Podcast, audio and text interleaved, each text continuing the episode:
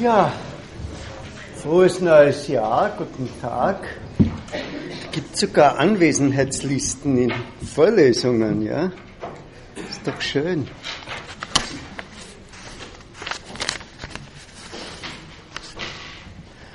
Drei Seiten. Also wir, wir sprechen jetzt um über Konzeptionen, die ganz zufällig ineinander greifen, die in den Jahren nach der, sagen wir mal, weder Sieg noch Niederlage darstellenden Revolution die Sozialdemokratie dominierten, und zwar über das Konzept des neuen Menschen, das Konzept der Gegengesellschaft und über die sehr komplexe Synthese, die diese drei Konzepte im sogenannten Roten Wien gefunden haben.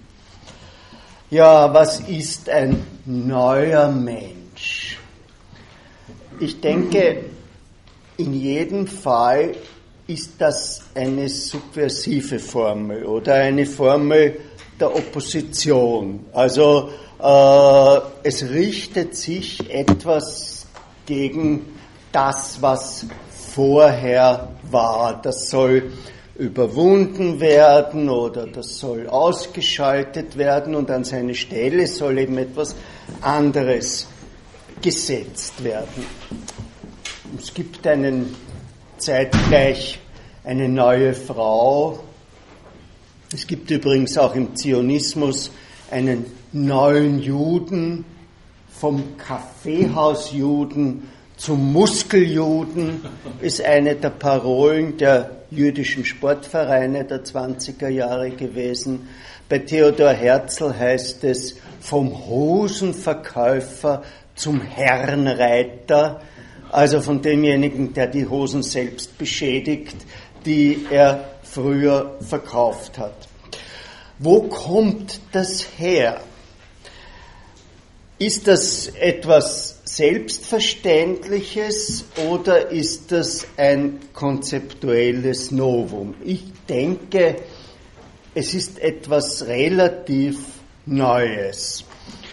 Finden wir in der Philosophie der Antike so ein, ein Postulat eines neuen Menschen, so vergleichbar diesem Rilkeschen, du musst dein Leben ändern, was ja auch irgendwo deckungsgleich ist mit diesem äh, neuen Menschen. Naja, im Höhlengleichnis sehen die Menschen dann vielleicht, was Realität ist, aber das ist ein Routinvorgang.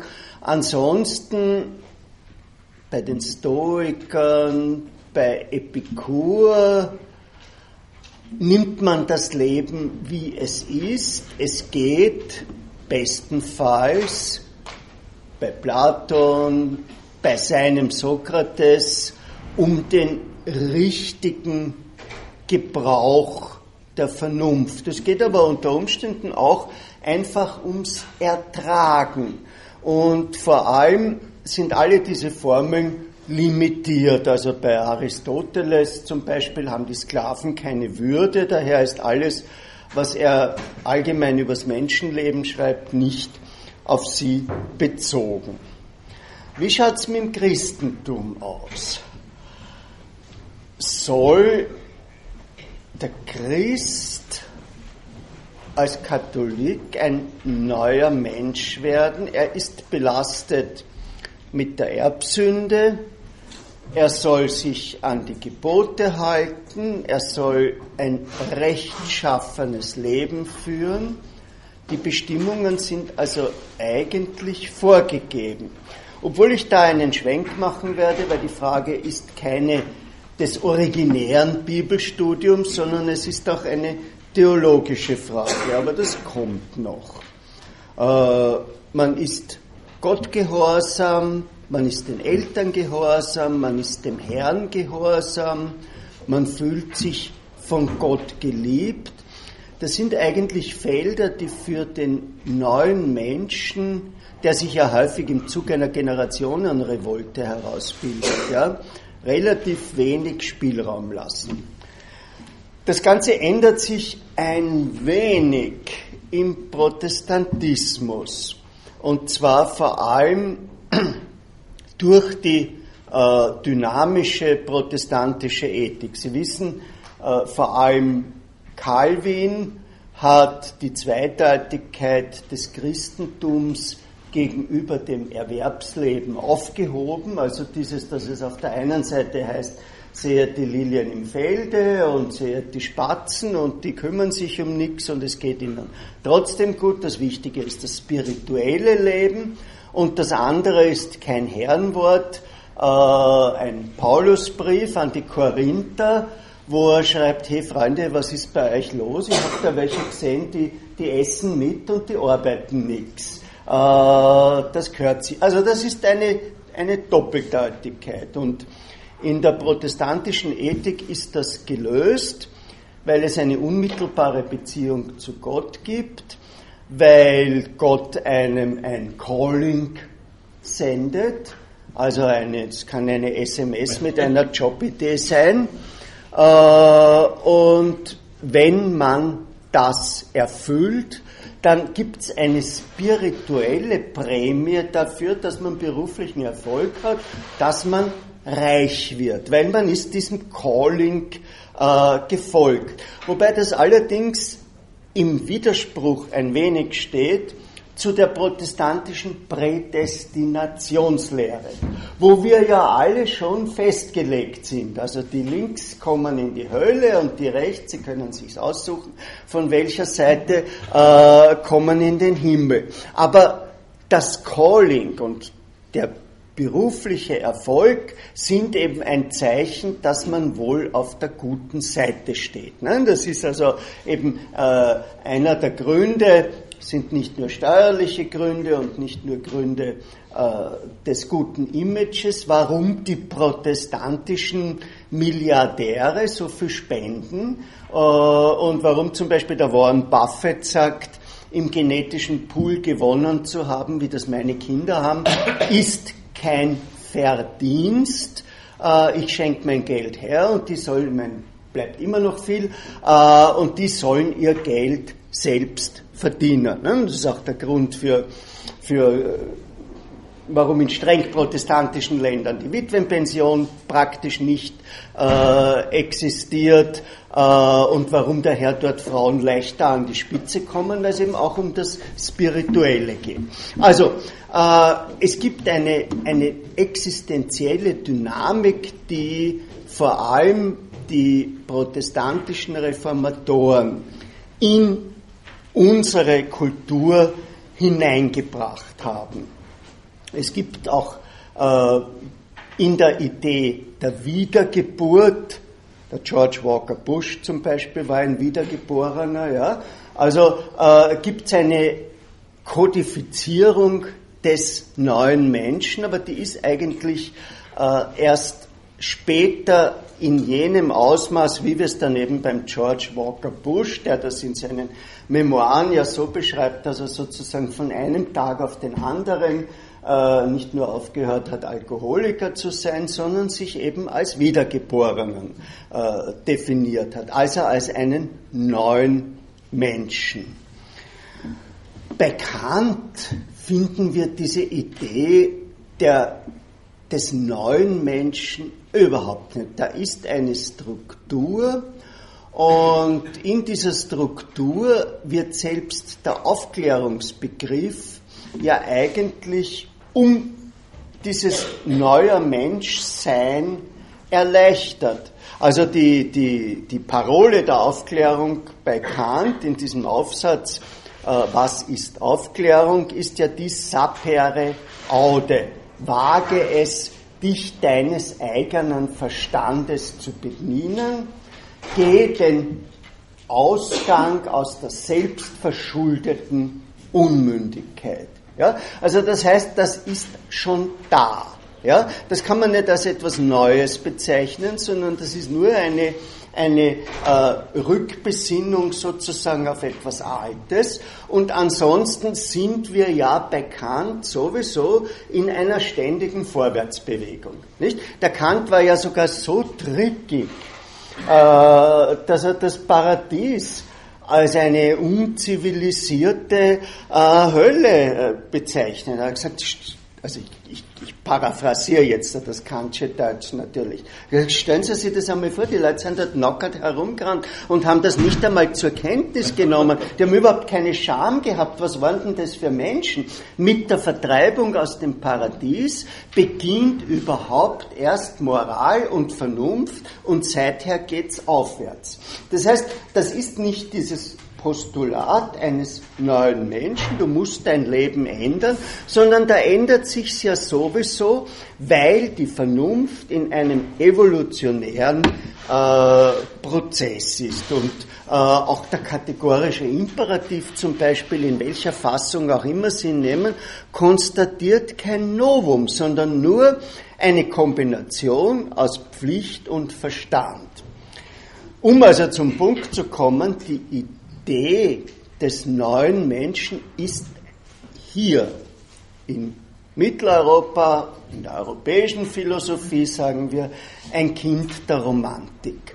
Äh, ist ein Kind dieser riesigen Wissensexplosion um 1800, ist ein Kind der Enttäuschung über die französische Revolution, ist ein Kind des Umstandes, dass die Romantiker meinten, man hätte aus dem 18. Jahrhundert mehr herausholen können. Also das Ergebnis des 18. Jahrhunderts ist enttäuschend und da hat eine, eine Sinnsuche begonnen und da hat eine Suche begonnen, warum ist das eigentlich nicht geschehen?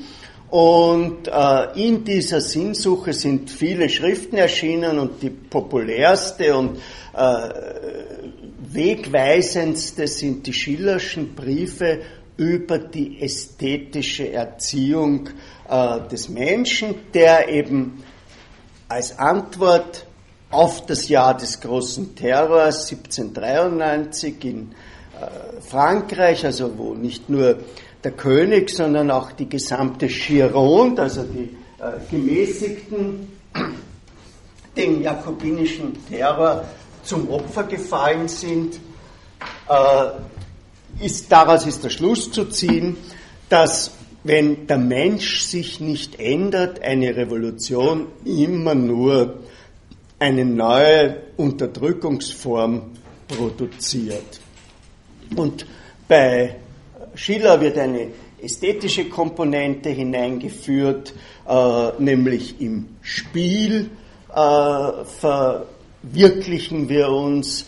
Der schon erwähnte Schlegel äh, meint, es ist die Poesie, es ist also das Unkontrollierbare, die Universalpoesie, die zu einer universellen Gemeinschaft führt und in dieser universellen Gemeinschaft verändern wir uns ständig.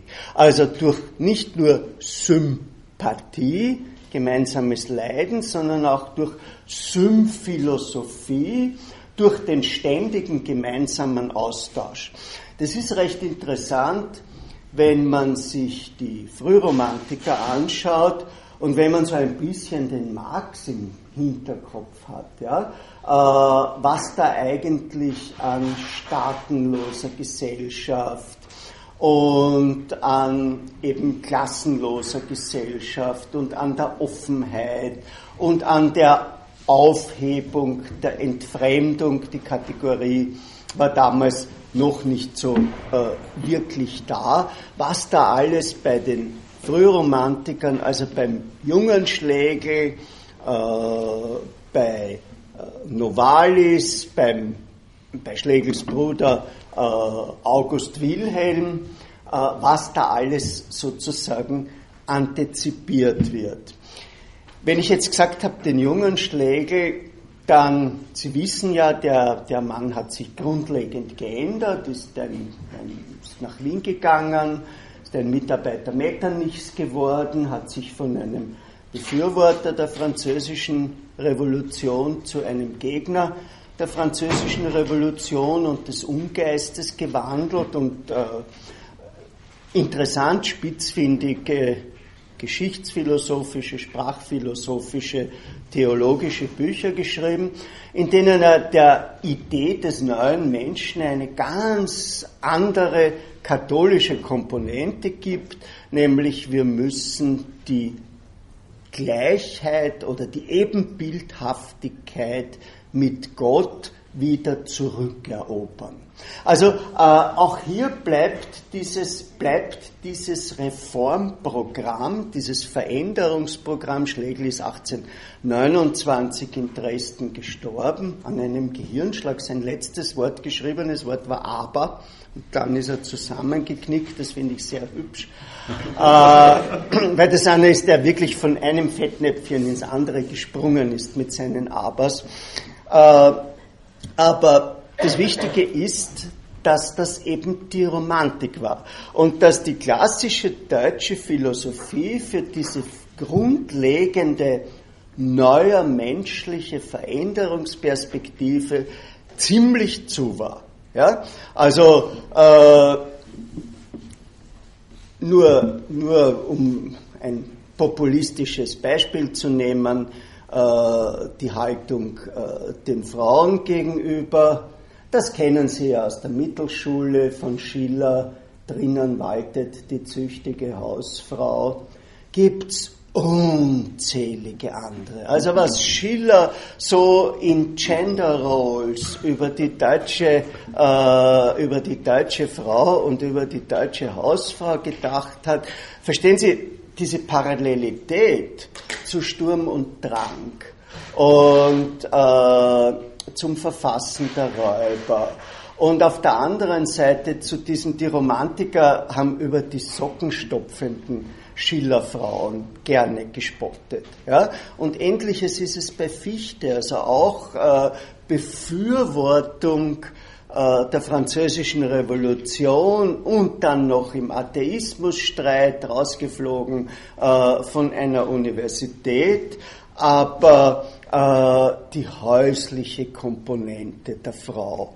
Und was mich, was mich wirklich umgehaut hat, peinlich, hat meine Frau gesagt, wie ich ihr das Zitat gezeigt hat, ist Hegel, die, die, die Testikel verkörpern das Prinzip des dynamisch männlichen Verstandes, der Kitzler die passive Mentalität des intellektfeindlichen Weibes. Hegel. Ja? Also, äh, ich glaube, das ist, das ist ein Beispiel dafür, wenn man so denkt, ja, dann geht nichts mit einem neuen Menschen. Während, während die Romantiker da zusammengesessen sind und die, die, die, die, die Caroline war eigentlich mit einem Arzt verheiratet und dann hat sie sich mit dem August Wilhelm Schlegel was angefangen und dann haben die Franzosen Mainz gestürmt und sie wurde von einem Mainzer Soldaten schwanger. Und der Friedrich Schlegel ist gekommen und hat sie getröstet. Und dann hat der August Wilhelm Schlegel sie geheiratet und das Kind anerkannt. Und dann ist sie nach fünf Jahren abgehauen und äh, hat sich mit dem Schelling zusammengetan. Also wenn ich diese Buntheit ja, von lizenzierten da hat es einen Tratsch gegeben, ja, also äh, der August Wilhelm Schlegel, der eigentlich einer der Hauptgeschädigten war dieses Ausbruchsversuches, der hat das gedeckt. Es hat Tratsch gegeben, man hat gesagt, die Caroline ist bösartig oder sonst etwas, aber es war die Reaktion, die eben so auf Franzosenliebchen oder sonst etwas. Und genauso äh, bei Friedrich Schlegel mit einer, mit einer äh, verheirateten Frau, die zwei Kinder hat, Dorothea Veit, der Tochter des Philosophen Mendelssohn, zusammen. Äh, und äh, der er die Schriften über die Philosophie, an Dorothea, Briefe über die Philosophie, äh, gewidmet hat, wo eben ausdrücklich steht, es ist wieder die natürliche Bestimmung des Weibes, sich auf den häuslichen und wir würden sagen biologischen Bereich zu beschränken. Intellektualität bedarf der weiblichen Komponente. Ja, also da, da, da sehen wir schon, dass sehr viel von dem, was wir so subsumieren mit diesem neuen Menschenbewegungen zwischen 1880 und 1924, dass das bei den Romantikern relativ äh, stark vorgeprägt war, während es bei den Hegelianern nicht der Fall war. Die waren eben der Meinung, dass die Aufklärung flach geworden ist, dass sie nicht ausgeschöpft wurde und äh, dass das Neue in einer schöpferischen Fantasie liegt, in der man sich keine Grenze setzen darf. Das ist ein sehr großer Unterschied zum Beispiel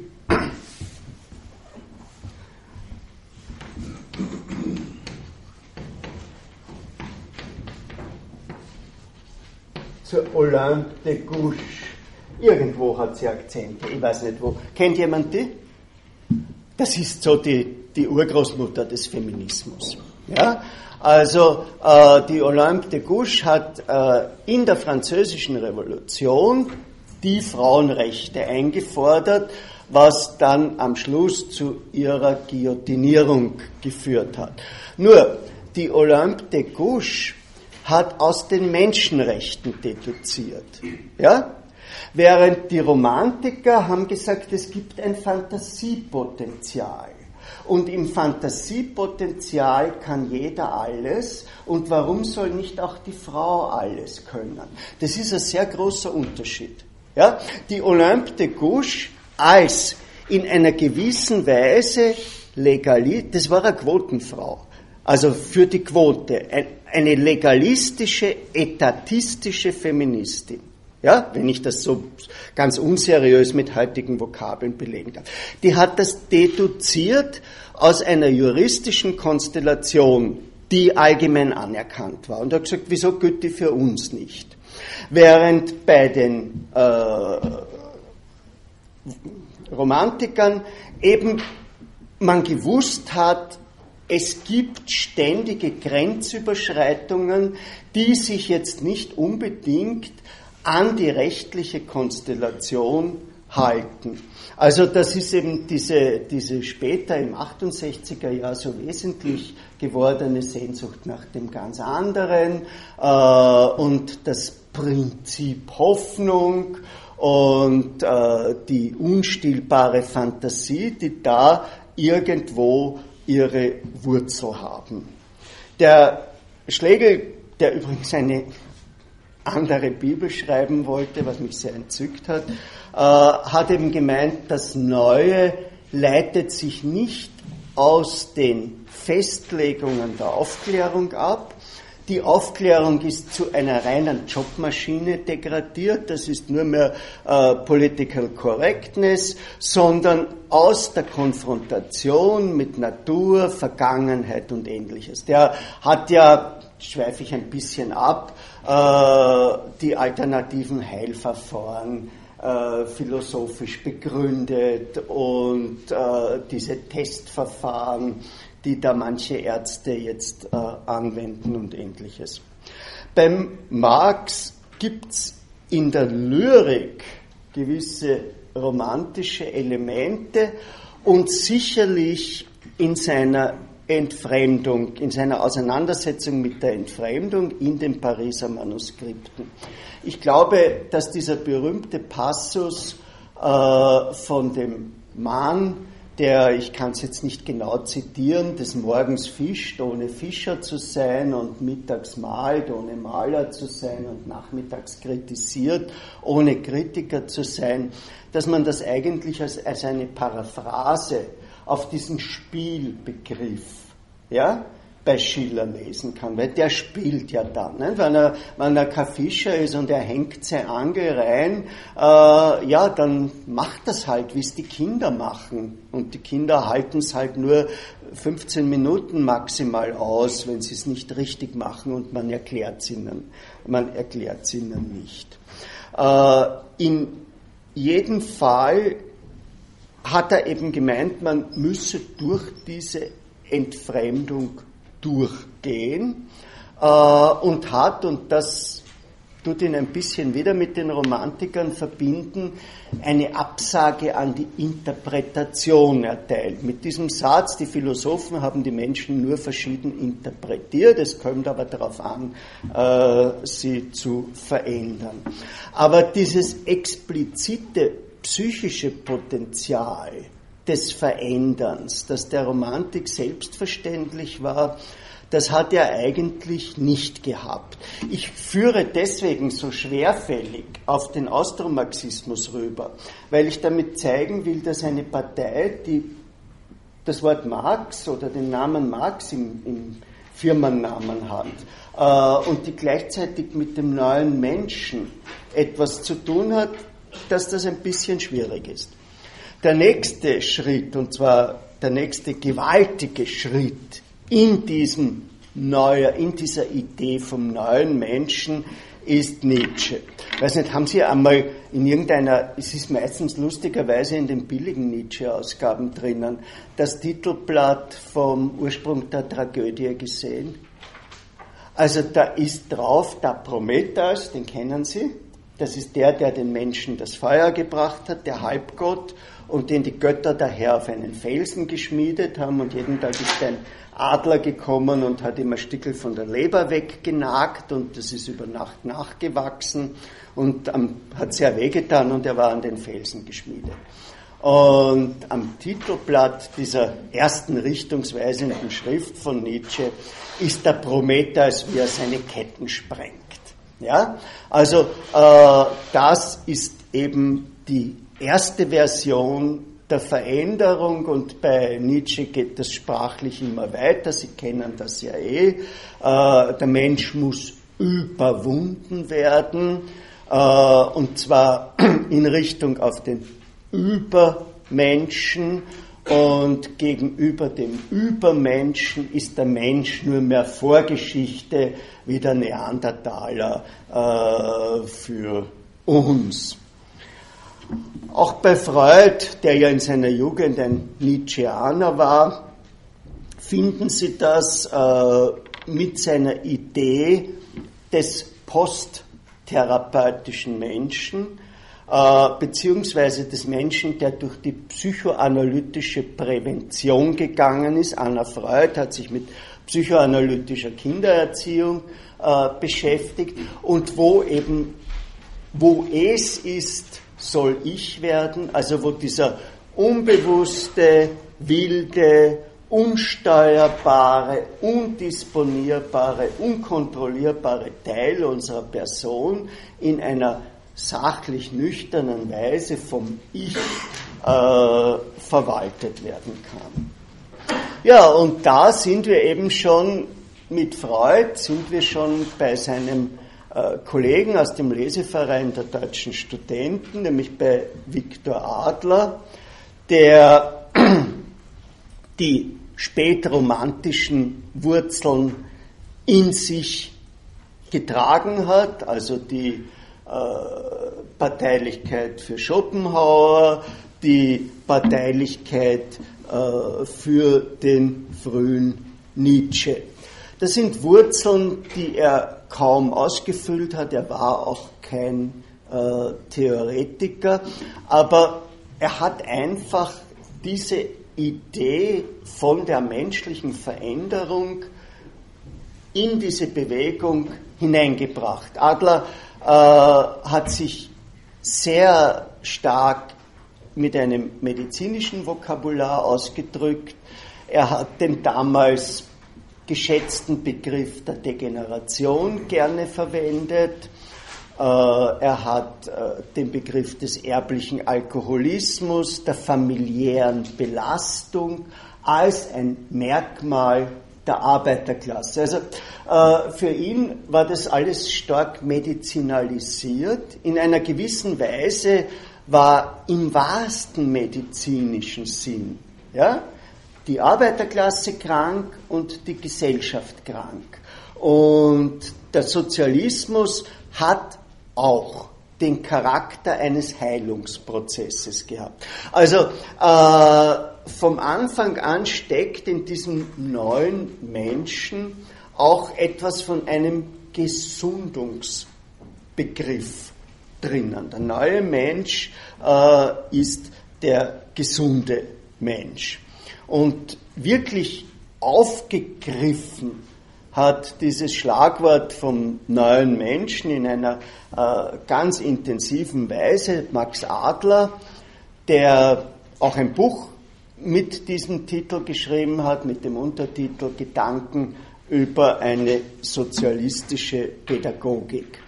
Nur hat er das in ein kollektiv prozesshaftes verlegt, das heißt die Pädagogik, die er für keine Wissenschaft übrigens gehalten hat, sondern für eine reine Kunstlehre, äh, hat er für einen kollektiven Prozess in einer äh, kantianisch strukturierten Gesellschaft gehalten. Äh, es ging darum, eine völlig neue, eine gewandelte Einstellung in der Mentalität der Menschen gegenüber dem kapitalistischen System zu erziehen. Und äh, um das zu erreichen, wurde eine gigantische Erziehungsbewegung in die Welt gerufen, von der wir noch einige kleinere Relikte hier in Wien haben, nämlich zum Beispiel die Volkshochschulen. Ich weiß nicht, ob die, ob die jetzt noch funktionieren. Äh, Französisch funktioniert nicht, weil man kriegt immer nur bis drei. Eins, ein, Kurs 1 ist voll, Kurs 2 ist halb voll, Kurs 3 ist dann schon eine Knaut.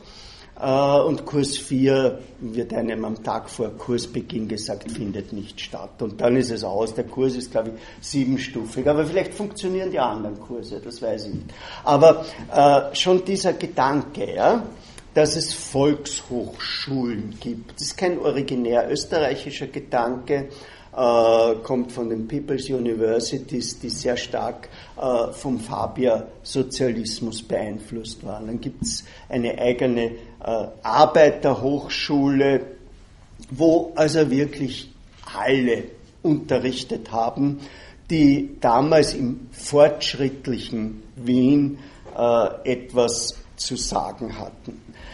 Diese Erziehung war eben soziologisch platziert. Also es ging darum, die Einsicht in den gesellschaftlichen Prozess als das Zentrale zu vermitteln und den, der erzogen wird, auf diesen gesellschaftlichen Wandel, der da ansteht, mental vorzubereiten. Das ist nicht uninteressant, dass das eigentlich in einer Zeit erschienen ist, für die Otto Bauer den Begriff von der Pause äh, verwendet hat. Also es ist die Pause der unmittelbaren auf der Straße ausgetragenen Klassenantagonismen. Es ist also eine Zeit, bei Otto Bauer geht das dann weiter, dass er sagt, in der Pause herrscht ein Gleichgewicht der Klassenkräfte und der Staat wird wichtig. Aber hier ist es eben auch in der Pause, äh, ziehen wir uns zurück äh, und bilden unsere Mitglieder optimal auf den Wandel aus. Es gibt, das ist das Kernstück, eben keine neutrale Erziehung.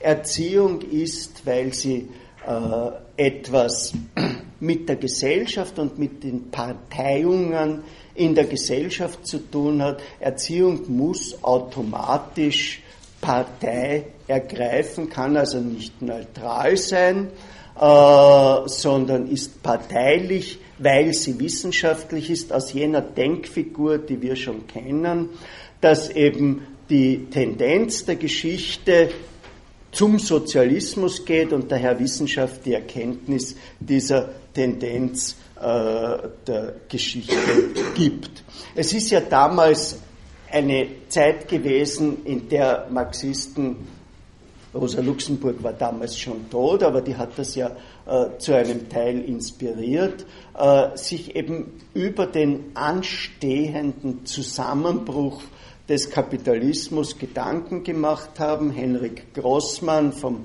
äh, Frankfurter Institut für Sozialforschung ist wohl der äh, populärste mit seinem Buch Die Akkumulation und Zusammenbruchstheorie äh, des äh, Kapitalismus. Und da muss eben die Erziehung einsetzen als das Zukunftsorientierte. Sie muss auf diesen Bruch vorbereiten. Äh, sie muss den neuen gesellschaftlichen Zustand antizipieren und ist damit per se, und das ist wieder so eine geschlossene Denkfigur, eine revolutionäre Tätigkeit. Ja? Also bei, bei Max Adler in, in, in bestimmten Phasen seiner Entwicklung ist Erziehung ein Tun revolutionär wie kein anderes und der Erzieher ist der wichtigste Mann der gesellschaftlichen Veränderung. Das ist äh, eine ganz interessante Idee, wenn wir sie in den Kontext der Sozialgeschichte äh, von uns Intellektuellen stellen. Ja? Äh, weil wir haben ja seit Beginn der Moderne sozusagen das Problem, dass unser symbolisches Kapital höher ist als unser politisches Kapital und unser materielles Kapital. Äh, wir haben das Wissen, wir haben die Titel, äh, wie ein Freund von mir, der, ich weiß es nicht, wie vielfacher Millionär ist, mit dem ich zusammen studiert habe, wie man sagt, du arbeitest für ein Bonem. Äh, also das ist das jiddische Wort für die Ehre. Äh, und der ist mir noch ein bisschen neidig dafür, weil das hätte er auch gern, ich bin ihm auch ein bisschen neidig. Äh, aber das ist sozusagen, das ist sozusagen der Ausgleich. Ja? Also mit, dieser, mit diesem Zuschreibungsprozess der Intellektuelle ist die wichtigste Figur im gesellschaftlichen Transformationsprozess, weil er erzieht. Äh, wird eigentlich dieses Manko, unter dem manche von uns leiden und gerade in dieser Zeit, ich weiß nicht, ob Sie das wissen, Inflationen ändern ja immer die, die Bedingungen ja, und Inflationen ändern die Einkommen und äh, den Stand der Universitätsprofessoren, den haben sie irgendwie vergessen bei der Neujustierung. Und wir haben wirklich in den 20er Jahren diese Headline-Debatte von der Putzfrau, die mehr verdient als der Universitätsprofessor. Ja? Äh, also äh, die sind irgendwie bei der Neueinstufung nach der Inflation, haben die nicht laut genug geschrien oder sonst etwas, was auch immer, äh, und sind relativ lange unten gelegen. Und ich glaube, auf diesen, in diesem Klima ist diese Idee, aber unsere soziale Wichtigkeit ist eine ungeheuer hohe. Ja? Äh, als eine Kompensation relativ äh, verständlich. Die sind nämlich davon ausgegangen, und das war der große Unterschied äh, etwa zu kommunistischen Erziehungstheoretikern wie den Edmund Hörnle. Interessanterweise hat er keine Ölpunkte. Äh, der ging davon aus, dass sowohl der jugendliche Arbeiter wie auch der erwachsene Arbeiter aus dem Leben lernt. Also das Leben ist die Hochschule des Arbeiters. Äh, Im Leben hat er das Erlebnis der Ausbeutung, er hat das Erlebnis des Widerstandes, er hat das Erlebnis des Kampfes, der Organisation, des zielgerichteten Handelns, das dann am Ende im Organisationsmodell des demokratischen Zentralismus mündet. Und da gibt es einen ganz deutlichen Widerspruch, der eine sehr stark bildungsbürgerliche Komponente hat von den Austromarxisten. Äh, der Schuster, der aus seinem Leben lernt, wird maximal ein politisierender Schuster, aber kein Revolutionär. Also lernen tut man aus den Büchern und die Bücher sind unser Monopol, ja, damit sind wir äh, am Markt äh, die, die einzigen Anbieter und das gibt den Intellektuellen eine äh, wichtige Rolle. Es hat wirklich im Austromarxismus einen Kult um den Studierenden und den lesenden Arbeiter gegeben. Mein, mein Lieblingsplakat ist eines, wo ein richtiger Totenschädel dasteht und daneben eine brennende Kerze und ein Arbeiter, der studiert äh, ein Buch. Also es ist spät in der Nacht und die, die, Arbeiterklasse wird da fast als eine Art kollektiver Faust äh, dargestellt. Das ist äh, der eine Punkt. Der zweite Punkt ist ein sehr starker Kult rund um die Jugend. Also da gibt es die Lieder, wir sind jung und das ist schön. Äh, da gibt es die Fortführung dieser Frühlingsmetapher aus dem Wien der Jahrhundertwende, Wer Sacrum, Sie kennen das vielleicht, Ewiger Frühling ist eine theoretische Zeitung äh, des österreichischen Jugendstils und überhaupt äh, war diese Frühlingsmetapher endemisch, ja, Sacre du Printemps, Frühlingsopfer äh, vom Strawinski. Im Austromarxismus hat sie dann eben noch eine politische Komponente gehabt. Äh, diese Jugendlichen waren für Otto Bauer die Generation der Vollendung, also die Generation der Vollendung des äh, Sozialismus. Das ist eine interessante Denkweise, weil die ist eben nicht im, im Hier und Jetzt, sondern die projiziert auf die Zukunft. Ja? Und die gibt zwar jungen Menschen eine Rolle und eine Identität, sie belastet sie aber auch sehr. Ja? Also äh, ganz privat, äh, mein 1914 geborener Vater war ein Mitglied der Generation der Vollendung und ist 34 einfach nicht hingegangen, weil er zwar erst 20 war, aber schon eine gewisse Vernunft hatte und eingesehen hat, es wird nichts, wenn die Straßenbahn fährt. Aber irgendwie hat ihn das sein Leben lang gemagert. Ja? Also das heißt, so eine Zuweisung einer historischen Rolle und einer Verantwortung an eine Großgruppe, hat für diese Großgruppe auch etwas Belastendes, etwas lebensmäßig Belastendes. Das ist relativ stark auch herausgekommen bei diesen Kreisgesozialisten die sich viel stärker, und das, das hat lange Zeit auch das innenpolitische Klima Österreichs bestimmt, die sich viel stärker an den Relikten des Austrofaschismus gerieben haben. Ja? Weil das der Punkt war, wo sie ihr eigenes Versagen geortet haben, also an dem Hitler, an dem hitlerschen Nationalsozialismus. Da sind sie, äh, da sind sie gar nicht so darauf eingegangen.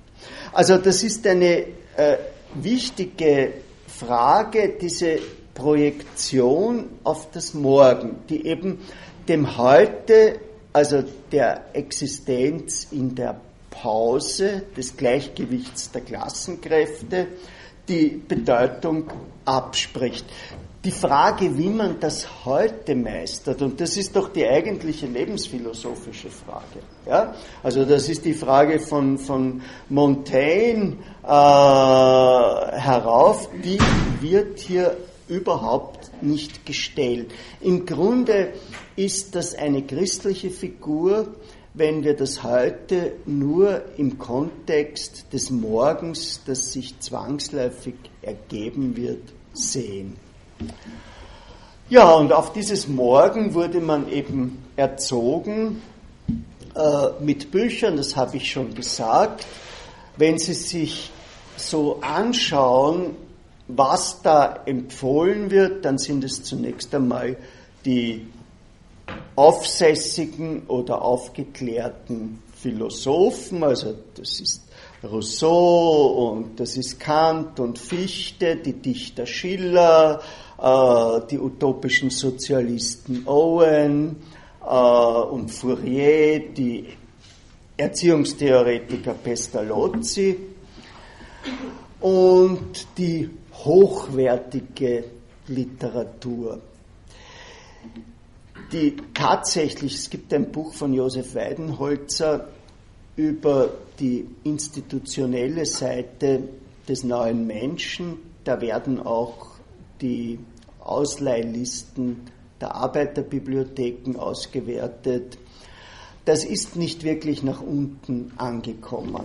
Also vielleicht war diese Polemik der Adelheid Pop gegen die Dienstmädchenromane, also so Pretty Woman, äh, armes Mädchen lernt Prinzen kennen, der sie sofort heiratet.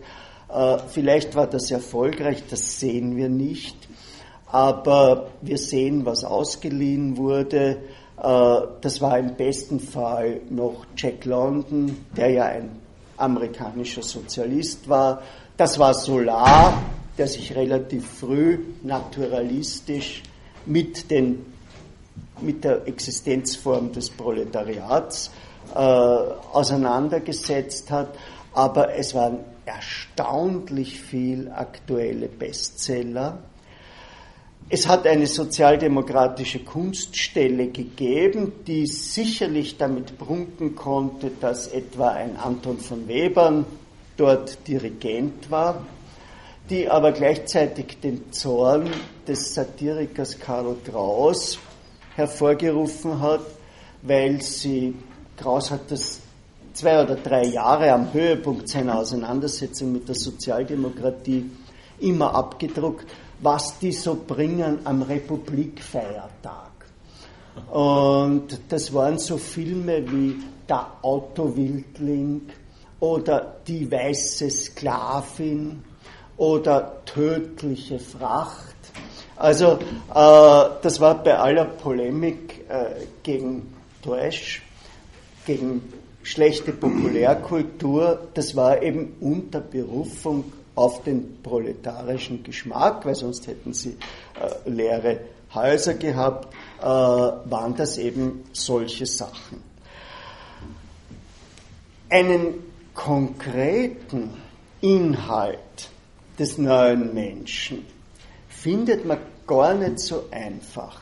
Also äh, bei Max Adler ist es eben nur dieser Bildungswille, der Wille mit der alten Gesellschaft äh, zu brechen. Bei Otto Bauer sind es so Anweisungen wie etwa, äh, dass der denkende Arbeiter nicht trinkt, weil der trinkende Arbeiter nicht denkt. Das ging bitte, es ist eine Interpretationsfrage, das ging bis zur Polemik gegen das tägliche Glas Bier. Ja? Äh, ich sage deswegen, dass es eine Interpretationsfrage ist, weil Interpretation 1 ist, die waren so puritanisch, dass sie auch das tägliche Glas Bier abgelehnt haben. Interpretation 2 ist, die waren so weltklug zu wissen, dass es nicht bei einem Glas bleibt äh, und dass das zweite zum dritten einlädt und dass dann die Kontrolle weg ist. Ja? Also äh, die, die, die Trunksucht äh, der Arbeiter war etwas, was Viktor Adler beschäftigt hat und war ein Phänomen, das in den sogenannten wilden 20er Jahren, in den Roaring Twenties wieder raufgekommen ist äh, und zwar aus folgendem Grund, ganz einem simplen Grund. Äh, man hat am Freitag das Gehalt bekommen, ja, äh, Geschäfte waren am Samstag nur bis zum Mittag offen und weil Inflation war, war das am Montag nichts mehr wert. Das heißt, es war so unvernünftig nicht, das Zeug auf den Kopf zu hauen und das ging eben teilweise unter Einsatz äh, von Alkohol. Ja? Das heißt, äh, dieser, dieser, Zeit, dieser zeitweilige, äh, vergnügungssüchtige und äh, alkoholsüchtige Zeitspanne hingeben mit äh, der Inflation zusammen. Ja, also wie schaut dieser neue Mensch, der neue Arbeiter noch aus? Nüchtern, wissenschaftlich. Ich denke, dass das zwei Postulate sind, die mit einer wirklichen Veränderung der Arbeiterklasse zwischen 1890 und 1925 zusammenhängen, nämlich mit einer enormen Zunahme an Qualifikation. Ja? Also, ich habe das heute im Seminar schon gesagt, der Sozialutopist Josef Popper, der ursprünglich ein Ingenieur war, hat als Ingenieur nichts anderes getan als Dampfkessel gereinigt. Also äh, da war eben der Kessel zur Energieproduktion? Äh, und der Dampf hat Kalk und alles Mögliche abgelagert und so alle vier Monate hat man das abgelassen, aufgemacht und es ist einer reingestiegen und hat den Kalk und Sulfat und was auch immer da war äh, von der Wand runtergeklopft. Und der hatte für diese Tätigkeit einen Ingenieurstitel. Das weiß man aus seiner Biografie. Und das ist einfach in den 20er Jahren eine klassische Blue-Collar-Arbeit geworden. Ja? Also man keinen Ingenieurtitel mehr gebraucht, sondern damit umgehen und das, das ausschalten und auskühlen lassen und auslüften lassen, damit irgendwelche schädlichen Gase draus sind und sonst etwas. Das hat ein jeder beherrscht. Das möchte ich als Beispiel dafür nehmen, dass eine Qualifikation die 50 Jahre vorher mit einem Titel versehen war und offensichtlich mit einer Ausbildung, 50 Jahre später selbstverständlich wurde. Also da ist sicherlich etwas dazugekommen, ja, äh, was uns soziologisch dieses äh, Wissenschaftliche erklärt. Und der zweite Punkt ist, dass wir uns ja in dieser Periode der neuen Sachlichkeit befinden, die in Österreich nicht so stark war wie in Deutschland. In Deutschland äh, markiert das die Zeit von 23 bis 29, wo sich Deutschland erstaunlich schnell von den Kriegsfolgen erhöht hat und wieder äh, ab 28 neben den Vereinigten Staaten Nummer zwei in der Export äh, Liste war, bis dann eben 29 der wirtschaftliche Zusammenbruch war und wo so eine eigenartige, der Josef Roth hat das genannt, die kalte Ordnung der Sachlichkeit, wo also so eine, eine hochsachlich orientierte äh, Phase äh, dominierte. Der Begriff neue Sachlichkeit kommt, wie Sie wissen, ja ursprünglich aus der Malerei. Ja, und dann gibt es die sachlichen Beziehungen zwischen den Geschlechtern, hinter deren Geheimnis äh, ich in meinen Interviews nicht so wirklich gekommen bin. Äh, das Private hat in jener Zeit begonnen, politisch zu werden, aber was hat das für die Gender Relations bedeutet? Zunächst einmal, der Feminismus war in Österreich zunächst einmal eine gebildete, eine, eine bürgerliche Bewegung, eine Bewegung äh, gebildeter bürgerlicher Frauen. Wenn Sie das interessiert, empfehle ich Ihnen das Buch von der Harriet Anderson. Die hat hier unterrichtet und dann ist sie aber eines Tages irgendwie verschwunden. Äh, in der Sozialdemokratie hat es relativ lange eine Stimmung gegen die Teilnahme von Frauen an der Organisation gegeben. Also der Volkstribun Schumayer zum Beispiel äh, hat den schönen Satz gesagt, meine Frau organisiere mal selber. Und äh, sich damit eben gegen die Teilnahme von Frauen ausgesprochen. Und es hat sich ja wirklich, äh, aber bis in die 60er Jahre äh, dieser Begriff vom allgemeinen Wahlrecht 1905 gehalten. Nicht? Und das war ein Männerwahlrecht. Ja, also das Wahlrecht für Frauen gab es 1919 das erste Mal, aber irgendwie hat es da Historiker, Publizisten oder so gegeben, die haben gefunden, äh, das ist, äh, allgemein, das ist äh, allgemein genug. Äh, die Haus das Rote Wien, ich werde darauf noch zurückkommen, scheint mir so konstruiert gewesen zu sein, dass man doch von der Hausarbeit als weiblicher Arbeit ausgegangen ist. Ja, und was heißt das jetzt da mit der Vernunft, mit der sachlichen Beziehung zwischen den Geschlechtern? Äh, was heißt das für den Sex? Sowohl beim Weidenholzer wie auch in den Interviews, die ich geführt habe, habe ich den Eindruck gewonnen, dass es in den Jugendorganisationen relativ um dieses 68er Wort zu verwenden, repressiv zugegangen ist. Also es war ein bisschen so wie in meiner Schule beim Skikurs, wann was war, dann sind es beide nach Haus geschickt worden. Ja? Äh, und es ist kein Zufall, dass der Psychoanalytiker Wilhelm Reich, den muss ich nicht aufschreiben, 1928 äh, aus der Partei ausgeschlossen wurde. Ein Mann, der sehr aktiv in der Jugendarbeit war und der unter anderem eine neue Kampfessparte begründet hat, nämlich den sogenannten sexuellen Kampf der Jugend. Also äh, der Reich hat sich missliebig gemacht äh, indem er gesagt hat, bitte, das ist völlig inhuman. Es gibt den Trieb, äh, es gibt eine Reifezeit, die man damals später angesetzt hat als heute. Heute ist das bei 14, damals war das bei 16 und 18. Äh, es gibt, äh, wir sind doch überhaupt nicht Vertreter äh, einer rigiden Ehemoral. Äh, es ist unmenschlich, dass es zum Beispiel keinen Platz gibt, wo die jungen Leute hingehen können, dass sie da irgendwo im Park oder weiß der Teufel was.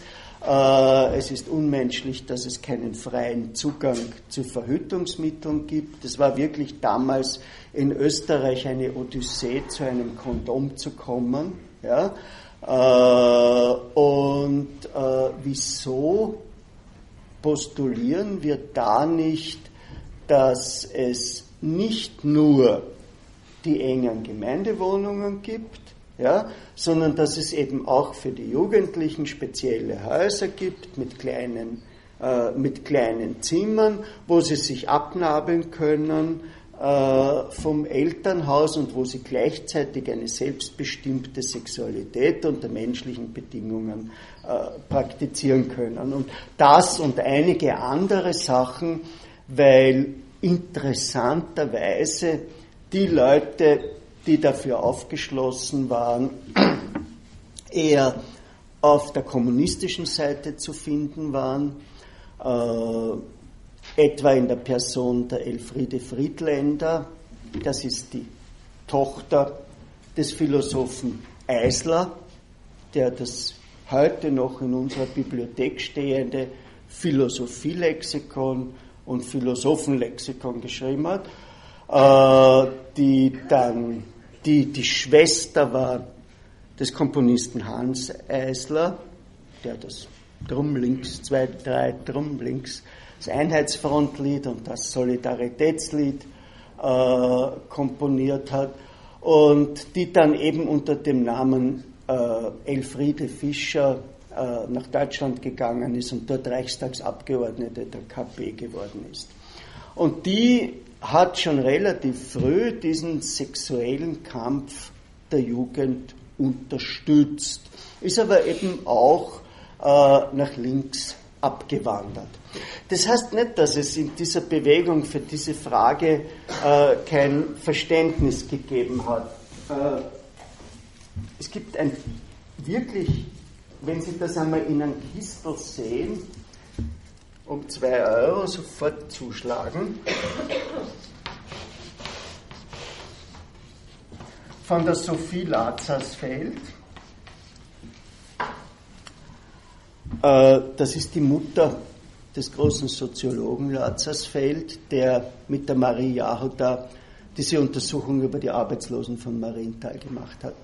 Und die Sophie Lazarsfeld, die stand dem Alfred Adler nach und hat ein Buch geschrieben, dessen Titel oder dessen Inhalt das hält, was der Titel verspricht. Das heißt nämlich, wie die Frau den Mann erlebt. Ja? Und bitteschön, wir sind 1924. Ja?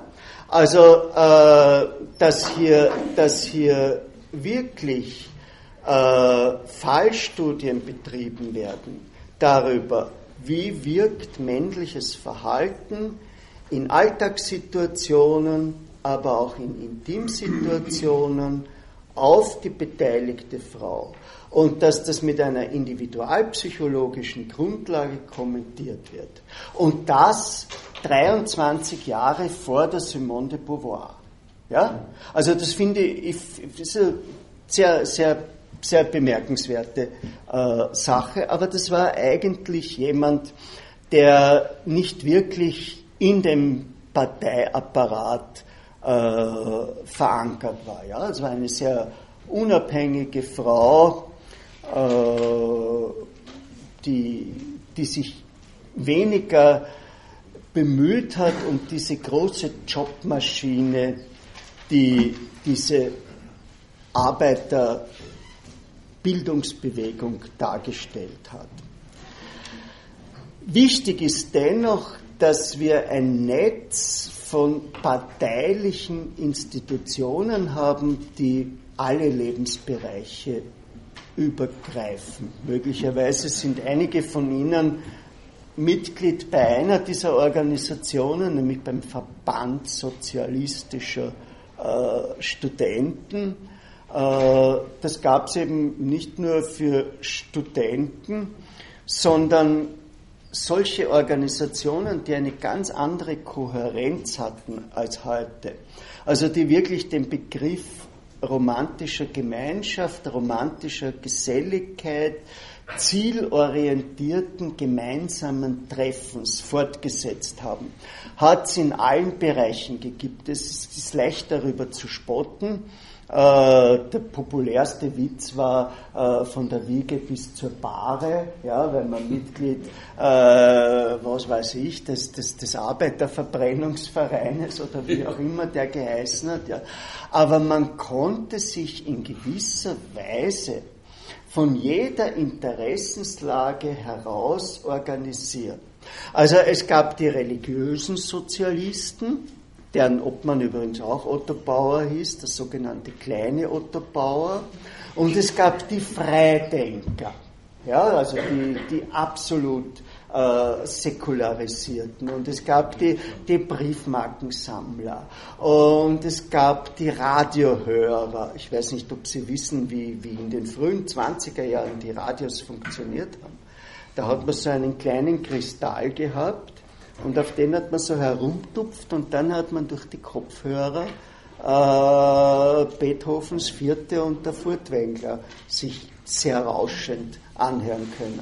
Also so der richtige Radioapparat ist eine Erfindung äh, ab, den, ab 27 und war sehr teuer. Erst mit den Volksempfängern äh, in der nationalsozialistischen Zeit wurde das äh, billiger. Es gibt ja viele Organisationen, die, die heute noch existieren. Die Naturfreunde gibt es heute noch. Ich denke, der Heinz Fischer war oder ist äh, ihr Vorsitzender. Äh, es gibt die Nachfolger der Fahrradfahrer, das ist der Abel, dem geht es aber, glaube ich, nicht mehr so gut. Äh, also, der, die Kinderfreunde gibt es noch, genau. Die, die Kinderfreunde machen sich, machten sich in der frühesten Kindheit meiner heute äh, circa 20-jährigen Kinder bemerkbar, indem eine Frau einmal im Jahr auftauchte äh, und ein Buch gebracht hat. Ja? Und, und einmal im Jahr gab es im Raimund-Theater ein Christian Brandauer Musical. Kostenlos. Drei Karten, also für eine Begleitperson und für die zwei Kinder. Ich weiß es nicht, wie, wie wir in den Genuss dieser Sache gekommen sind, ja, äh, wie das läuft, aber es, es, ist richtig, es gibt, diese, es gibt diese Organisation noch und äh, und sie ist noch tätig. Nur ist sie eben in einer offensichtlich äh, bürokratischen Weise tätig und das, was damals da drinnen war, nämlich dieser Wunsch, gemeinsam etwas zu tun und sich gemeinsam zu verändern.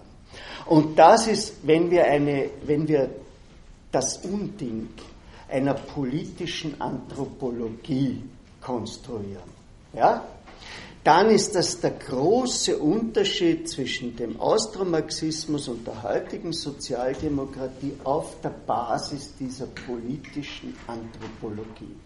Also wenn man damals dort Mitglied wurde, dann hat man sich unter einen Anspruch gesetzt. Es ging nicht nur um den gesellschaftlichen Veränderungsanspruch, sondern es ging auch um den individuellen Veränderungsanspruch. Ja? Du als Genosse du als Genosse kannst das und das in deiner Ehe nicht tun oder was der Teufel was alles, ja, oder, oder am Arbeitsplatz oder sonst etwas. Und das ist eigentlich in der heutigen Sozialdemokratie überhaupt nicht mehr, mehr der Fall. Da geht es sehr stark, äh, wenn wir das jetzt da versuchen, Motivationsgrundlagen, wie sie sich sofort artikulieren. Da geht es um ein Gerechtigkeitsideal, das verbunden ist mit einem Forderungsideal. Also würde man einen fiktiven, jetzt von mir konstruierten, äh, vor einem Parteilokal fragen, warum Sie jetzt eintreten? Dann könnte man so Antworten kriegen, wie ich finde es ungerecht, dass wir nur 0, ich weiß nicht Prozent Entwicklungshilfe zahlen. Ich möchte mich dafür einsetzen. Also, was ich jetzt hier konstruiert habe, ist die idealtypische Formation eines beschädigten Gerechtigkeitsgefühls, das in eine Forderung umschlägt, die über die Partei in die Polis eingebracht wird. Ja? Das hat aber wenig mit dem zu tun, der er selber ist. Der, der da reingeht, der will eigentlich nichts von sich. Ja? Das, ist, das scheint mir äh, ein wichtiger Unterschied zu sein. Also das ist eigentlich der Punkt, äh, wo dieses Gegenweltkonzept anhängt. Dass also wirklich die Arbeiterklasse relativ isoliert hat äh, vom Rest der Gesellschaft. Der Arbeiter geht nicht in ein Konzert, sondern er geht ins Arbeitersymphoniekonzert.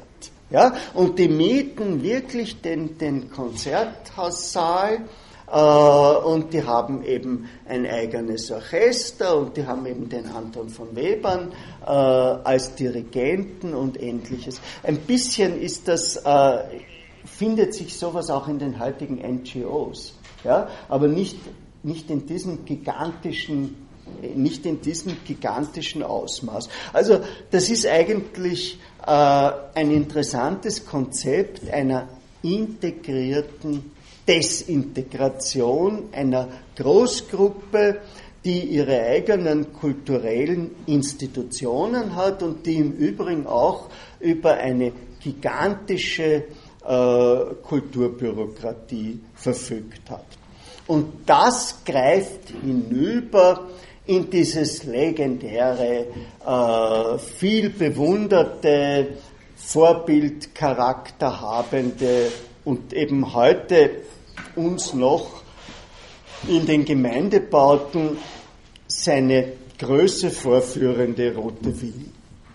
Was war die Grundlage äh, dieser gigantischen, oder wenn wir einmal nur das Sichtbare nehmen, dieser gigantischen Bautätigkeit. Zwischen 24 und 33 wurden 64.000 Wohnungen gebaut. Das ist für die damalige Zeit relativ viel.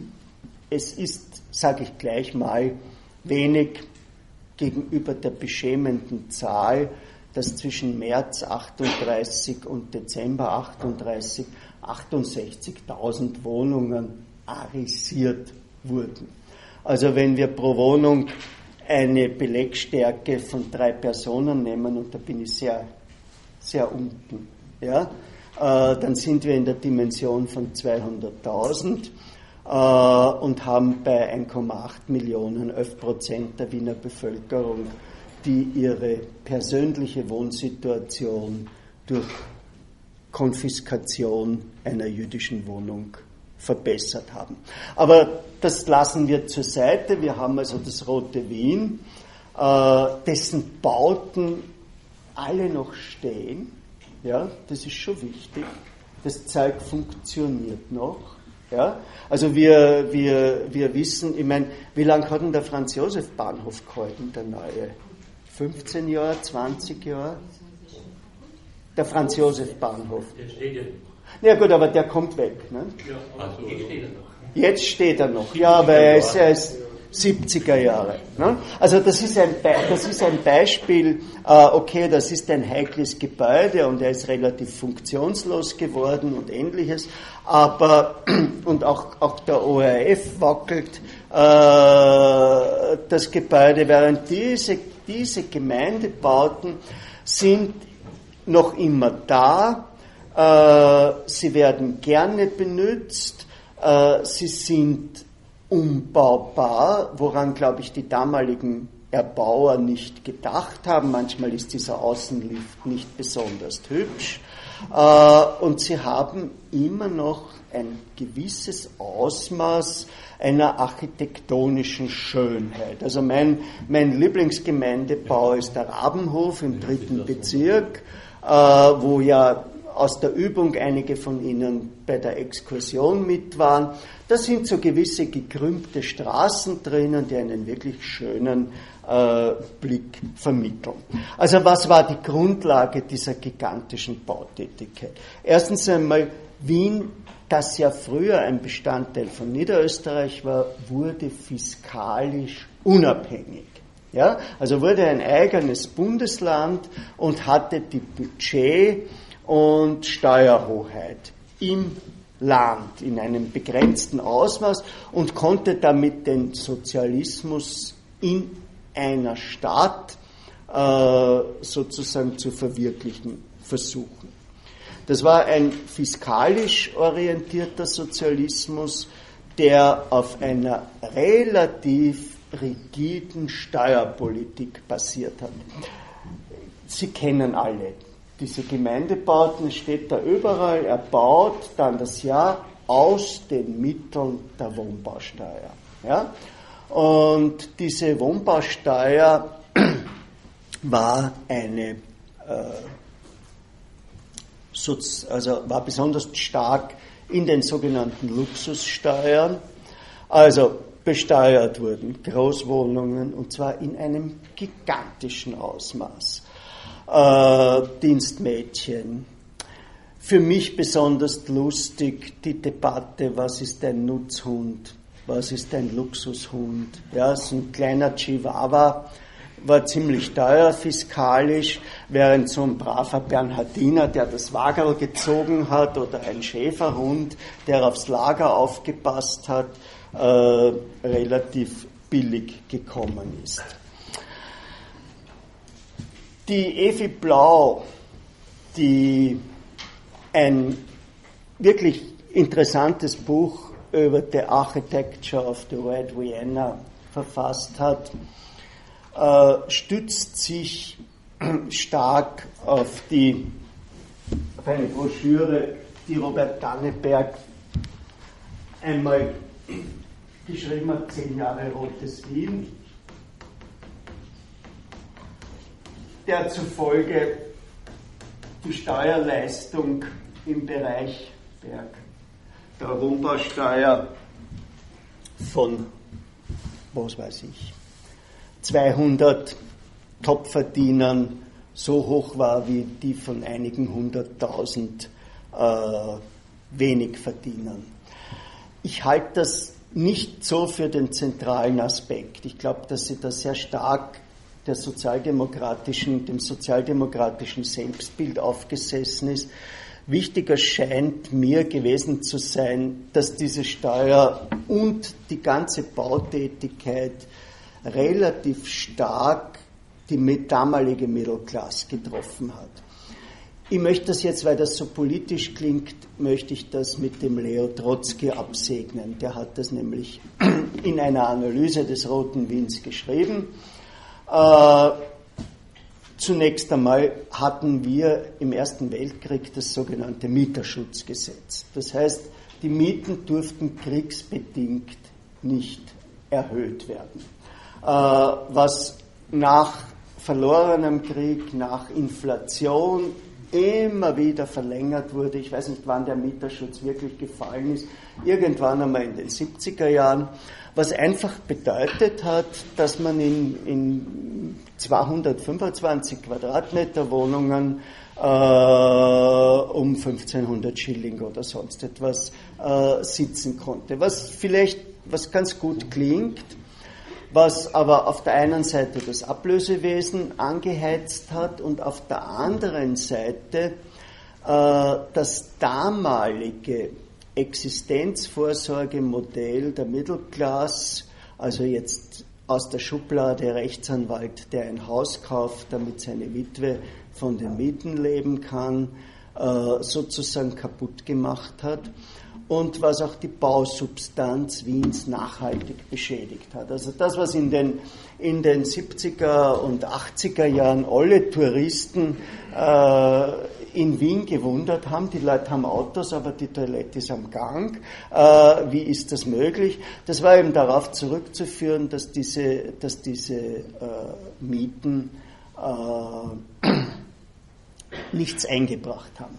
Das hat der Trotzki für einen Fehler gehalten und er hat nicht den sozialen Aspekt darinnen gesehen, dass die Miete so nieder ist, sondern er hat gesagt, schaut, äh, ihr kriegt ja nicht höhere Gehälter, sondern die Gehälter sind entsprechend genauso nieder. Ihr verscherzt es euch nur äh, mit der Mittelklasse. Ihr kooperiert in Wirklichkeit mit dem Großkapital. Und er hat insofern Recht bekommen, weil nachdem der Strukturbereinigungsprozess im Wiener Hauseigentum gegriffen hat, nämlich diese ganzen Einzelhausherren, ihre Hütten verkauft haben, und zwar an Versicherungen und Banken, ist auf einmal dieser Mieterschutz zusammengebrochen. Das Post hoc muss nicht propter hoc sein, ja, äh, also ein, ein zeitlicher Zusammenhang muss keinen kausalen bedeuten, aber wenn man das im Lichte der Überlegungen Trotzkis liest, dann äh, ist das, äh, ist das äh, eben ganz interessant. Das heißt, es ist durch diesen Mieterschutz nicht das Kapital, geschädigt worden, das nämlich in Wien relativ schwach war, sondern eher äh, die äh, Upper Middle Class und als nächster Punkt äh, das, was damals die Middle Class war und das eigentlich keinen Zugang zu diesen Wohnungen gehabt hat. Also wenn ich eine Exkursion in den Rabenhof mache, kennt den wer? Ich meine, der ist doch schön. Ne? Jetzt stellen Sie sich vor, da ist der Rabenhof, der auf, den, auf, den früheren, auf einem früheren Slum erbaut wurde. Und da haben Sie die Keinergasse und wie diese ganzen Gassen heißen, äh, mit ihren alten Bauten, und keine Sonne fällt rein. Und der Rabenhof mit seinen großen grünen Flächen. Und alles ist nieder und diese schön gewundenen Straßen. Und es gibt eine Bibliothek drinnen und es gibt ein Krankenkassenlabor drinnen und ein Kino drinnen und ein Schwimmbad und ein Kindergarten. Und da sitzt jetzt in der Keinergassen ein Volksschuldirektor, ja, und der hat nichts außer seinen Titel und eine Zimmer-Küche-Kabinettwohnung. Äh, und das Wasser hat er möglicherweise am Gang. Und die Miete ist höher als die Miete im Rabenhof. Ja, das ist einfach, äh, das gehört zu den innenpolitischen Spannungen der Ersten Republik dazu. Ja, also der Neid der Leute, und dann hat der vielleicht noch ein Dienstmadel, weil die waren damals billig. Und auf einmal wird er von der Steuer erwischt und muss für das Dienstmädchen Steuer zahlen. Das läuft alles in diese Trotzki-Analyse rein. Ja? Die Trotzki-Analyse sagt, wenn ihr partiell eine Bevölkerungsgruppe äh, begünstigt, dann nehmt ihr anderen Bevölkerungsgruppen was weg und die sind eure Feinde. Ja? Also Trotzki hat das für ein Grundthema, der war halt der Kommunist und der Revolutionär, für ein Grundproblem äh, des Reformismus gehalten, das Geben immer Wegnehmen ist und Wegnehmen schafft Gegner. Ja? Äh, und äh, dass das eben eine, eine äh, latente äh, Subvention sozusagen an das Kapital ist. Wie schauen diese Bauten aus? Ist jemand hier, der sich mit Architekturgeschichte beschäftigt? Wenn wir davon ausgehen, dass wir zeitgleich zu Adolf Loos sind, äh, ist zunächst einmal die, die Lossche Idee der Gartenstadt verworfen worden. Und zwar einfach deswegen, weil da hätte man bis nach Niederösterreich rausgehen müssen und die Gründe waren nicht da. Während in Wien durch diese niederen Mieten Baugründe ungeheuer billig waren, daher halte immer noch der äh, große Grundbesitz der Gemeinde Wien an den Gründen äh, der Stadt Wien. Äh, wenn wir also, also daher los einmal Gartensiedlung mäßig weg. Los und der Kampf gegen das Ornament.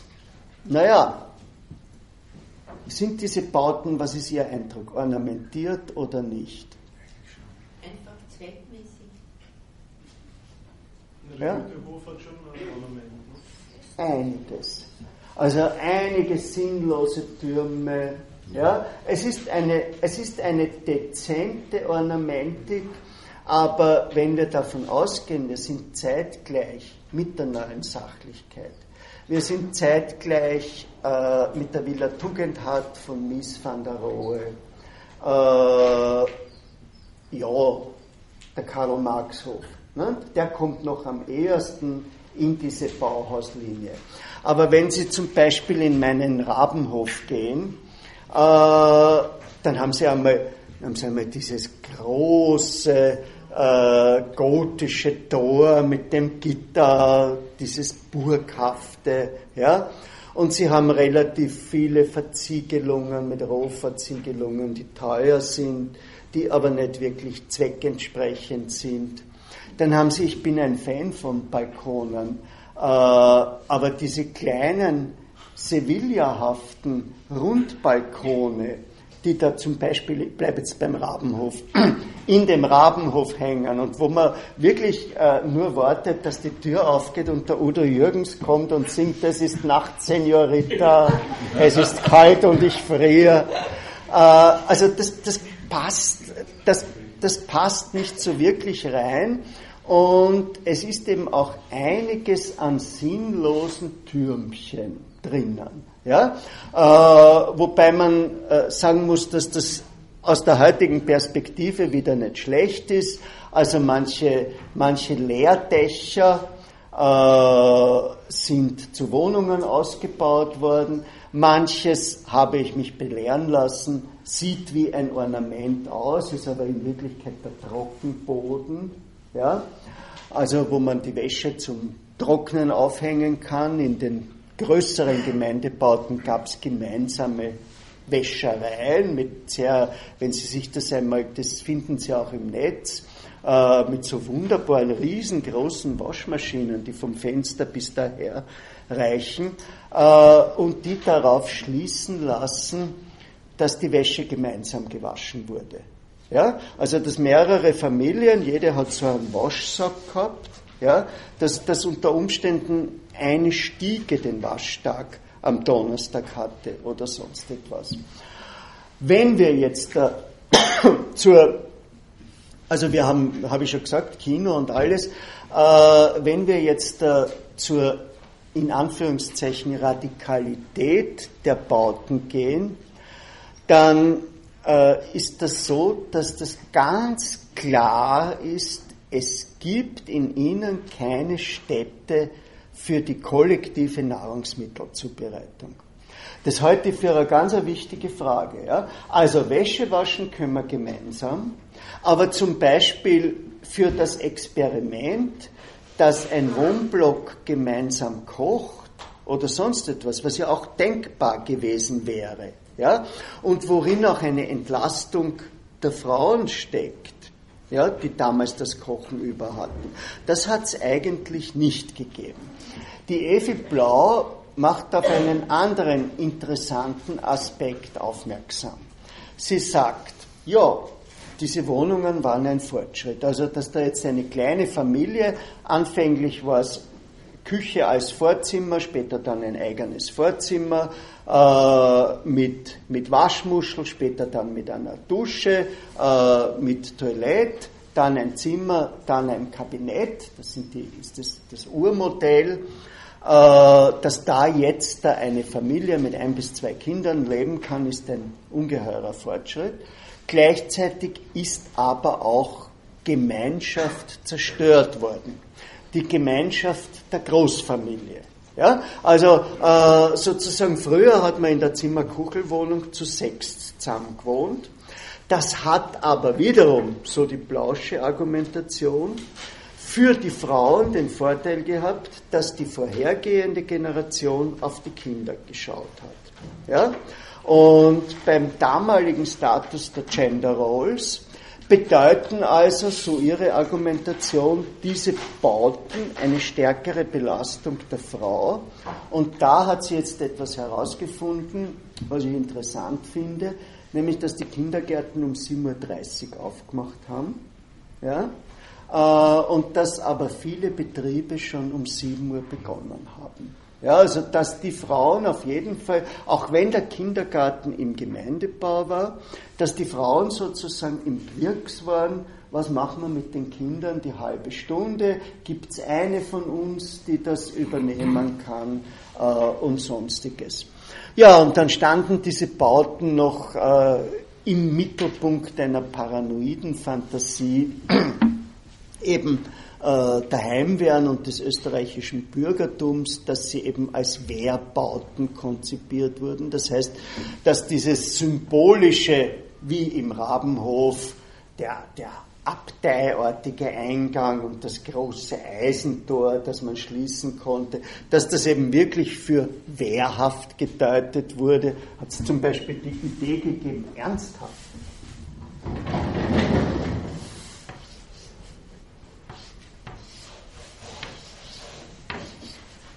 Da ist ein Zimmer, ja, und aus ästhetischen Gründen hat der Architekt die zwei Zimmer da gemacht.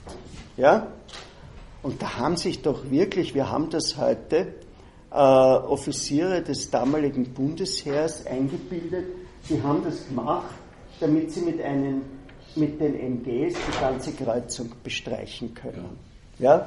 Dann gab es äh, die meiner Meinung nach architektonisch nicht besonders gute Idee von so einem Art Wintergarten. Ja? Also hier haben Sie die zwei Fenster, hier haben Sie ein kleines, nicht so sonderlich benützbares, schmales Zimmer und da haben Sie die Tür und da haben Sie das Wohnzimmer. Und das wurde gedeutet die haben das gemacht, damit, wenn wir ihnen reinschießen, die Möbel nicht beschädigt werden. Dann gibt es, das sind wirklich Analysen des österreichischen Bundesheers, ja. Dann gibt es nicht nur im Rabenhof, da ist die Mistkübelanlage, ja, und da ist ein Plattenweg, und da ist halt ein dekoratives 90 cm hohes Mauerl aus diesen Rotziegeln. Und da gab es die paranoide Fantasie, das ist damit man wirklich laufen kann. Ja? Also äh, diese, diese Bauten haben eben nicht nur Neid stimuliert, sondern sie haben, sie haben dann tatsächlich im Bürgerkrieg kaum eine Rolle gespielt. Es waren Waffendepots in den Bauten, in den Kellern. Es haben sich verwunderte Schutzbündler äh, dort zurückgezogen. Es wurden die Bauten auch bombardiert. Aber sie waren im darüber werde ich nächstes Mal sprechen, im Wehrkonzept der Sozialdemokratie nicht vorgesehen und in ihrer Theorie des Bürgerkriegs, die nächstes Mal unser Thema wird. Haben wir Fragen dazu? Kommentare? Kritische Anmerkungen? Otto Bauer Exegesen?